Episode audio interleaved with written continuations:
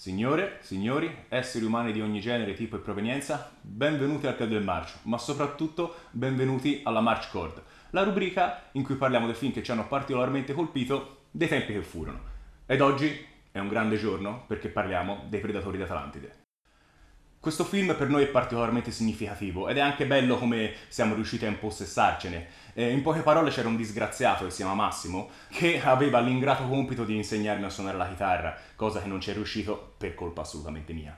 Tuttavia ero un grandissimo fan del cinema di genere ed ero anche un grande fan del VHS, tanto è vero che per le nostre attività del Club del Marcia, che già all'epoca erano belle in fermento, ce ne prestò tutta una serie di cassette utili. Fra questa una meravigliosa cassetta registrata dei Predatori d'Atlantide. E fu, era anche simpatico perché dovevamo portarci dietro il videoregistratore che già 15 anni fa era una cosa assolutamente obsoleta. E quindi in una di queste serate venne fuori con i fatidici dadi del fato Uh, la visione dei Predatori di Atlantide e fummo assolutamente folgorati, folgorati, nonostante sia una pellicola che viene giudicata in maniera piuttosto tiepida dalla critica eh, di, questa, um, di questo filone. Però a noi questo non ci interessa, questo film ci conquistò totalmente con la sua uh, trama no sense e le sue esplosioni che eh, è rimasto nel nostro immaginario. Tanto è vero che nel, nel decennale del Club del Marcio l'abbiamo riproposto sempre con grandissimo entusiasmo e successo di tutto il popolo gaudente.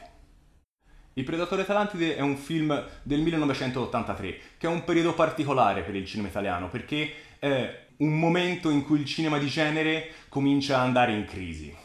Però, partendo dall'inizio, se noi tracciamo un'immaginaria linea retta, possiamo identificare dei segmenti precisi in cui ognuno corrisponde a un genere, sin dagli anni 50. C'è stato il peplum, poi lo spaghetti western, il poliziesco all'italiana, poi il giallo e poi arriviamo agli anni 80 è che è un decennio che vede l'emergere di queste grandi produzioni hollywoodiane che inevitabilmente vanno a impattare anche sul nostro cinema e quindi vengono fuori tutta una serie di pellicole eh, influenzate appunto da questi grandi blockbuster che possono essere Alien, possono essere, può essere Mad Max, può essere Terminator, ma che contemporaneamente viene a mio parere impreziosita da tutto il carico d'esperienza che è stato fatto nei decenni precedenti. E il Predatore d'Atlantide si inserisce perfettamente